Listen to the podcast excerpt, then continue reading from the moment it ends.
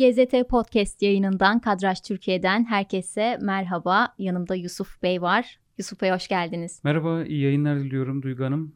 Ee, iyi yayınlar e, diliyorum ben de size. Elimizde çok güzel bir araştırma var yine arada Survey'in yapmış olduğu koronavirüsle mücadele kapsamında alınan yeni tedbirlere bakış araştırması yaptınız. Araştırmanın detaylarını merak ediyorum paylaşır mısınız? E, tabii ki biz bu çalışmamızı Arada Survey PVDP'sini kullanarak kantitatif araştırma yöntemlerinden KAVI ile Türkiye genelini temsil eden 1100 kişi e, ile görüşerek 30 Kasım 1 Aralık tarihlerinde gerçekleştirdik. Yani çok taze bir çalışma. Hı hı. Bugün ve dün basında yer aldı. Burada biz e, şöyle ki koronavirüs çok canlı ve hatta ki belki de şu anda tüm dünyanın birinci gündem maddesi, tüm insanların birinci gündem maddesi bir şekilde kendilerini e, gerek sağlık, gerek ekonomi, gerek sosyal anlamda etkiliyor bu bela. Bununla alakalı birçok konuda e, bazı sor, sorularla alakalı trend takibi yapıyoruz. Burada da işte hem bunları takiplere devam edelim dedik hem de yeni tedbirler açıklandı malumumuz olduğu üzere. Onlarla alakalı vatandaşın algısı ne yöndedir diye bir fotoğraf çekelim dedik anlık olarak buradan. Siz bunu aslında sürecin en başından beri yapıyorsunuz. Arada survey olarak pek çok koronavirüsle ilgili pek çok araştırma yaptınız. Ee, belki de ilk araştırmaları Türkiye'de Bu bizim siz yaptınız. 13. araştırmamız. Evet. Ee, Türkiye genelindeki çok haklısınız. Henüz daha Çin'deyken hatta Çin'deki meseleyi yani biz henüz anlamaya çalışırken ya yok canım bu kurguymuş falan mevzuları konuşulurken e, hatta Koca Yusuf e, kargo uçağıyla hatırlarsanız bir Evet. şeyler falan gönderilmişti yardım amaçlı. E, Mesela şu, o esnada şey dedi hani Çin'de çıkan yerel bir şey bu ve tahminen burada duracak. Bu kadar yaygınlaşabileceği, bulaş hızının ve yoğunluğunun bu kadar fazla olabileceği çok herhalde ki öngörülemiyordu belki de o günlerde. Ee, o günlerden itibaren ama biz bu soruları veya benzer soruları bununla alakalı algıyı e, gözlemleyebilmek için hep soruyorduk. Dediğimiz gibi bugünkü bu araştırmamız, bugün konuşacağımız çalışma bizim 13. çektiğimiz fotoğrafın raporu. Takdir edilmesi gereken bir durum bu. O yüzden e, size de araştırmalardan dolayı teşekkür ediyorum. Çünkü Kendimizi övmek istemiyoruz ama Areta Survey'in evet yani e, herhangi bir gelişme olduğunda biz kendimizi tutamıyoruz ve hemen soru sorma eğilimimiz gerçekleşiyor. Yani işini bir- sevmek bu olsa gerek diyelim. İşimizin aşığıyız. Evet. biz. O zaman e, araştırmanın ilk verisiyle başlamak istiyorum Lütfen. ben. E, çok fazla komplo teorisi çıktı koronavirüsle birlikte. Dendi ki işte bu bir laboratuvar ortamında yapılan bir virüstür. Başkaları çıktı dedi ki hayır canım olur mu öyle şey doğal bir virüs. Geçmiş dönemlerde de çok fazla salgın yaşandı. Bu da onlardan biri de dendi. Peki halk bu konuda ne düşünüyor? Vatandaş e, virüs çok uzaklarda bir yerdeyken, henüz Türkiye'de karşılık bulmamışken, biz yaşamıyorken, ilk e, vakalar falan açıklanmamışken, ya bir gerginlik yokken koronavirüsle ilgili e, doğal bir virüstür şeklinde bir tanım yapıyor. %68.6 oranında. Şubat ayında. Daha sonrasında tarihler Ekim'i gösterdiğinde biz aynı soruyu tekrar soruyoruz vatandaşa. Peki diyoruz ki e, bu Covid doğal bir virüs müdür? Sizce laboratuvarda üretilmiş yapay bir virüs müdür diye. Bu seferse mevzu tam tersine dönüyor. Yani işte algı o kadar değişebilir bir şey ki. Çok uzaklarda bir yerdeydi. Bir şeyler vardı. Evet bizim algımız bir yerdeydi. %68.6 oranında doğal bir virüstür canım hani bu deniliyordu. Ne zaman ki Türkiye'ye geldi biz yaşamaya başladık ve çözümsüz de bir şeye bu meret gibi gözüküyor. Hani işte yeni semptomlar, yeni yöntemler, mücadeleyle ilgili herhangi bir şeyin henüz bulunamamış olması e, bütün dünyanın belki de aynı anda çalışıyorken Ekim ayından bahsediyorum bu veriyle ilgili. Bu sefer algının 180 derece ters döndüğünü görüyoruz ve %76.1 oranında hayır kardeşim diyor bu laboratuvarda üretilmiş yapay bir virüstür. İşin içinde bir şeyler var dedik. Bir şey var sanki diyor. Evet. Evet, bu bu başka bir şeymiş diyor. O zaman eskiden ilk uzaklardayken tam fotoğrafı görememişim, algılayamamışım, anlayamamışım diyor ve fikir değiştirdiğini görüyoruz. Ee, bu bağlamdaki algısıyla alakalı vatandaşın. Ama Aralık ayında işte bu yaptığımız araştırmada bu soruyu tekrar e, vatandaşa yönlendirdiğimizde ise e, anlamlı bir şekilde düşüş görüyoruz. Yapay bir virüstür denilme oranında. E, şöyle ki %69.3'e yine çok yüksek bir veri e, ama oraya gerilemiş durumda. Bu e, tabii hani aşının bulunması E, burada çözümlerin olması kanaatimizce biz bunu e, Ocak ortası Şubat gibi bir fotoğraf daha çektiğimizde bu oranın tabii bu benim kanaatim yanılabilirim. E, yanlışlanabilirlik teorisine sonuna kadar inanarak söylüyorum bunun. E, daha da düşeceği kanaatindeyim. Çünkü o zaman biraz daha yaygınlaşmış bir e, aşıyı göreceğiz. İyisiyle kötüsüyle birçok çeşidiyle ve toplumda biraz daha fazla kitleye yayılıyor olacak. İşte bu tedbirler falanla birlikte herhalde ki vaka sayıları biraz daha gerileyecektir ve umut ediyoruz. Ve buradaki bu algının da biz e, sanki değişeceğini yine değerlendirebiliriz. Ama vatandaşın bu konuyla alakalı doğal bir virüstür, hayır yapay bir virüstür konusunda bildiğiniz 180 derece algısının değiştiğini görüyoruz. İşte algı dediğimiz şey böyle bir şey ya. Yani Kesinlikle. heyecanlanlığı yapan, özür dilerim, heyecanlı yapan şey de bizim e, e, işimizi bu. Aslına baktığımızda. Ya çünkü ya burada e, fen bilimlerinde, doğa bilimlerinde su 100 derecede kaynar. Nokta. NŞA'da, laboratuvar ortamında su 100 derecede kaynar. 100 sene sonra da böyle bu. 100 sene önce de tahminen bu böyleydi. Ama biz şunu diyemiyoruz ki toplum burada buna bu cevabı verir. Bu tepkiyi verir. Konuda bu konuyla alakalı algı bu yöndedir diyemezsiniz. Bugün bu yöndedir, bu koşullar altında diyebilirsiniz, diyebiliyoruz. Yarın değişebiliyor. Dolayısıyla çok dinamik bir iş bu. Ee, heyecanlı kılıyor bizi. Şu anda elimizdeki araştırma bu yüzden çok e, az önce paylaştığınız bilgilerle ilgili olarak çok değerli. Çünkü burada algının değiştiğini görebiliyoruz. Aydan aya bir e, veri analizi var elimizde. Bu çok değerli bir şey. E, sanıyorum ki şu an elimizde hani mevcut başka bir araştırma yoktur ki bize bunu söylesin. İşte Şubat ayında insanlar böyle düşünüyordu da Mart'ta şöyle düşündüler. Şu anda da algı bu yönde değişti diyebilmek çok kıymetli. E, bu yüzden tekrar teşekkür ediyorum bu Biz araştırma için. E, ikinci veri endişe çok yüksek şu an toplumumuzda koronavirüs Evet. bulaşmasıyla ilgili. Evet. Yani benim gördüğüm bu. Peki bize araştırma sonucu ne söylüyor? Şöyle biz e, 16 Mart'ta 5 kez fotoğraf çekmişiz. Bu konuyla alakalı bu soruyu 5 kez sormuşuz vatandaşa. Şubat e, e, özür dilerim Ocak ayından e, Aralık ayına kadar ki süreç içerisinde 5 farklı zamanda sormuşuz bunu. Bir yıl boyunca yani. Bir yıl boyunca Aynen. siz aralıksız olarak koronavirüsün nabzını tuttunuz Hı hı, yani. hı hı. Evet. Aynen. E, Duygu Hanım burada çok çok anlamlı şekilde yani %25 oranında endişe düzeyinde bana veya yakınlarıma bulaşmasının endişe ediyorumun yükseldiğini görüyoruz. Şöyle ki %59 ile %60 ile başlamış bulaş riskinde %40 hala mesela ilk başlarda e, abi öyle bir şey yok. Bu bize gelmez. Ya bu başka bir şey. Yani ben inanmıyorum diyor şimdi hani. Buna ne diyebilirsiniz? Ya ben virüse inanmıyorum diyor. Evet. Ya da bana bir şey olmaz diyor. Eyvallah. Ya şey ya inanıp inanmamak işte yapaylığına, üretilmiş olup olmadığına, doğallığına falan belki olabilir ama bu bir gerçek bugün itibariyle. Hani virüse ya dediğimiz gibi şimdi bunu bu kafayla ne yapabilirsiniz ki? Yani buna yapacak bir şey yok buna. Ki e, sizin yaptığınız birçok yayın var bu konuyla alakalı. Sağlık sektöründekilerin e, yani sağlık çalışanların, emekçilerin hakikaten hakkına e, tecavüzdür bu. Ya büyük bir haksızlıktır bu tavır en azından. Ben inanmıyorum virüse. Dolayısıyla tedbirlere uymasam da olur. Benim e, özgürlüğümdür falan e, gibi şeyler olmamasının gerekli olduğunu görüyoruz. Endişelenmeye başlamış onların da bir kısmı gerçeklerle yüzleştikçe Yakınlarından biri belki de aynen çember daraldı. E, o Hasta ünlü bir oldukça. karikatür de vardı. evet çember daraldı diye. Evet biliyorum. Rıfkı'ydı herhalde. Öyle bir şeydi galiba. Öyle.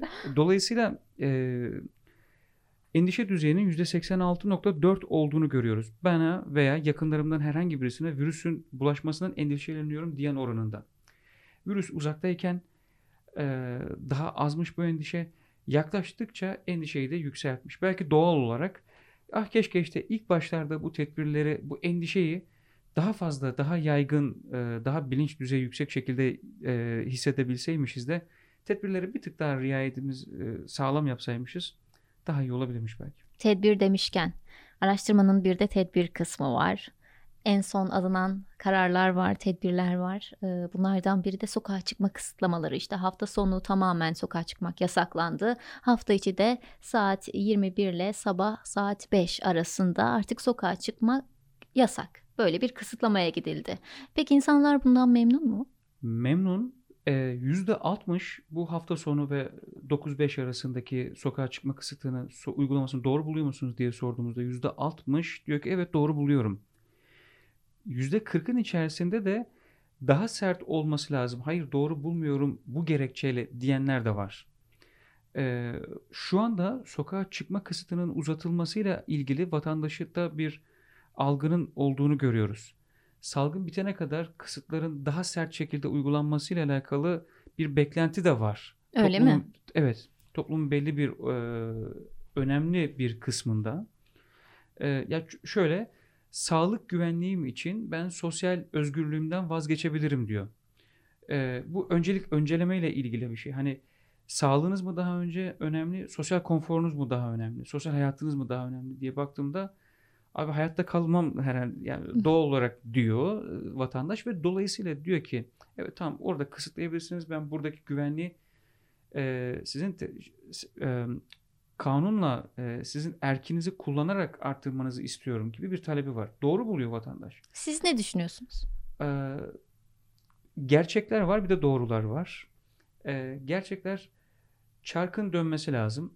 Ya şu, şöyle bir durumdayız biz. E, koronavirüsten e, kurtulmak için hareketsiz kalmamız lazım. Biraz evde kalmamız lazım. Hareketimizi kısıtlamamız lazım. Ama hayatta canlı kalabilmemiz için de çok hareketli olmamız lazım. Şimdi şu an tam bir paradoksu yaşıyoruz. Yaşamak için çalışmalıyız, kazanmalıyız, üretmeliyiz. Dolayısıyla koşmalıyız, hareket etmeliyiz. Artık hani büyük balık küçük balığı değil, hızlı balık yavaş balığı yer metaforunun daha hakim olduğu bir iş dünyasından bahsediliyor. Evet. Evet hareket etmeliyiz. E, Ama durmalıyız. Öteki türlü de ölebiliriz. Ama durursak da ölebiliriz. Ya dolayısıyla e, elbette herkesin e, normal çalıştığı andaki standardını sağlayarak çalışma e, iş hayatından geride belli bir süre durmasını sağlayabilmek mümkün değil. Maalesef dünyada hiçbir yer yok böyle. Bunu sağlayabilecek. Dolayısıyla insanların hem kenarda durması hem de karşılanabilir e, bir e, şeyde e, dozda bunun yürütülebilmesi lazım. Zekice bir İşte- ayar tutturuldu işte insanların hem işe gidebileceği hem de sosyal hayatı neredeyse sıfıra indirebilecek düzeyde bir kısıtlama var. İşte bu işe gideceğimiz saatlerde sokağa çıkmak e, mümkünken e, sosyal hayatın mümkün olduğu saatlerde. Kısıtlamalar var. Hafta sonu özellikle insanlar daha çok dışarıya çıkıyor ve kafeteryaların, restoranların sandalye kaldırması e, bu noktada aslında sosyal hayatı sıfıra indirirken iş hayatını da canlı tutan bir teknikti. Doğru. Sertleştirilmeli mi? Evet. Ama dediğimiz gibi doğrusu sertleştirilmesi.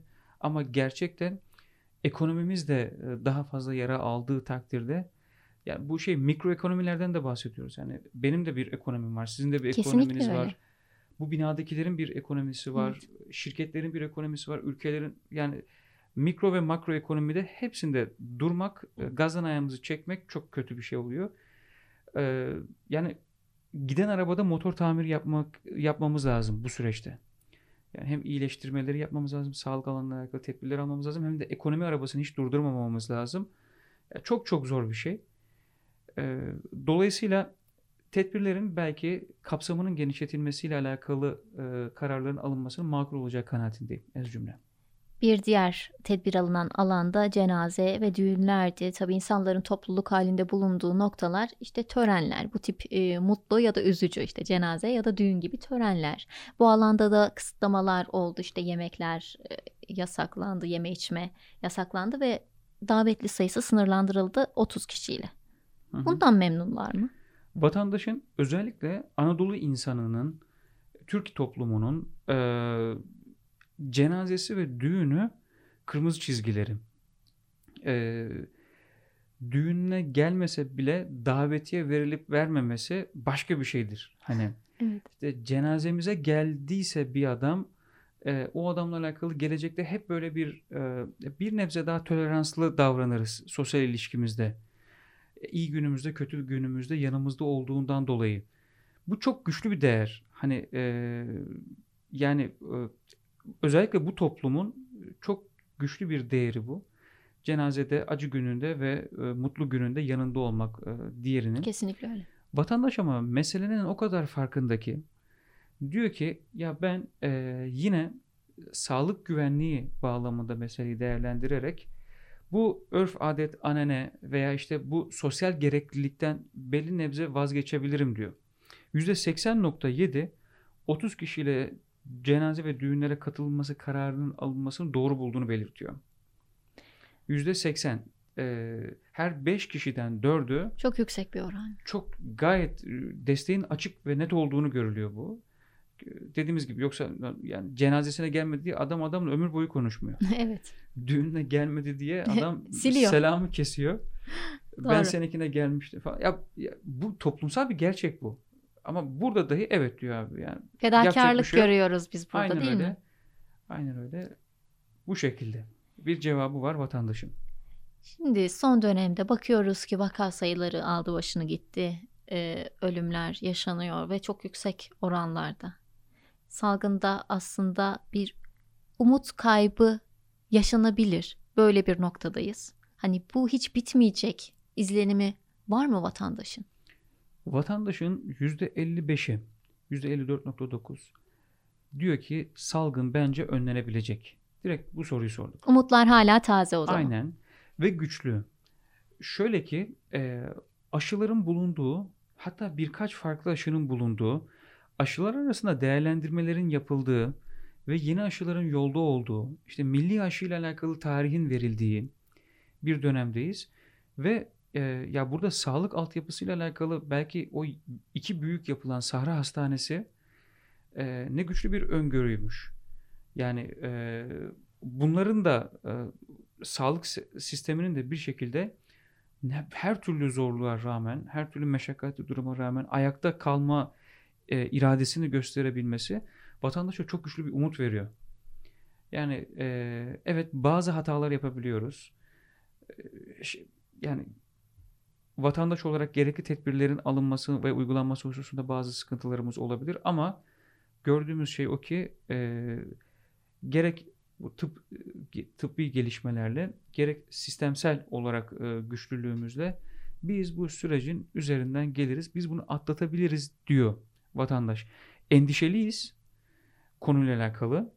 Doğal virüstür, yapay virüstür tartışmasını zaten koyduk bir kenara.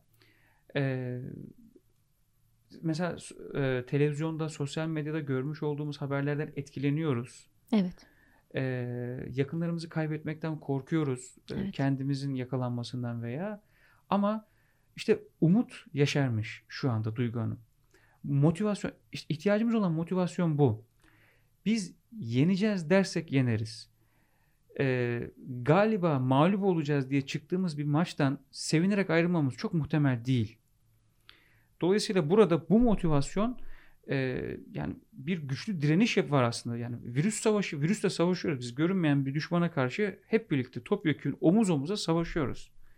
Ve burada bütün e, erlerin, bütün görevlilerin yani bizlerin bu motivasyonu evet yeneceğiz motivasyonunu içerisinde barındırıyor olması lazım. Vatandaşın %55 oranında da bu evet salgın önlenebilecektir e, duygusuna sahip olması bence makul bir oran. Bu da yükselecektir inşallah. İnşallah. çünkü e, ilk başta birinci dalganın en yüksek olduğu dönemlerde falan bu daha sıkıntılıydı.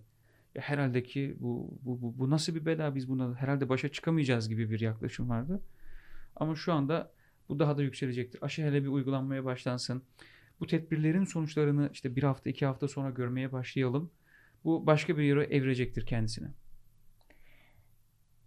Araştırmanın sonuna geldik. Süremizin de sonuna geldik. Yusuf Bey çok teşekkür ediyorum aktardığınız bilgiler için ve bu güzel araştırma için. Bir yıl boyunca yaptığınız koronavirüsle ilgili e, yaptığınız tüm araştırmalar için de teşekkür ediyorum.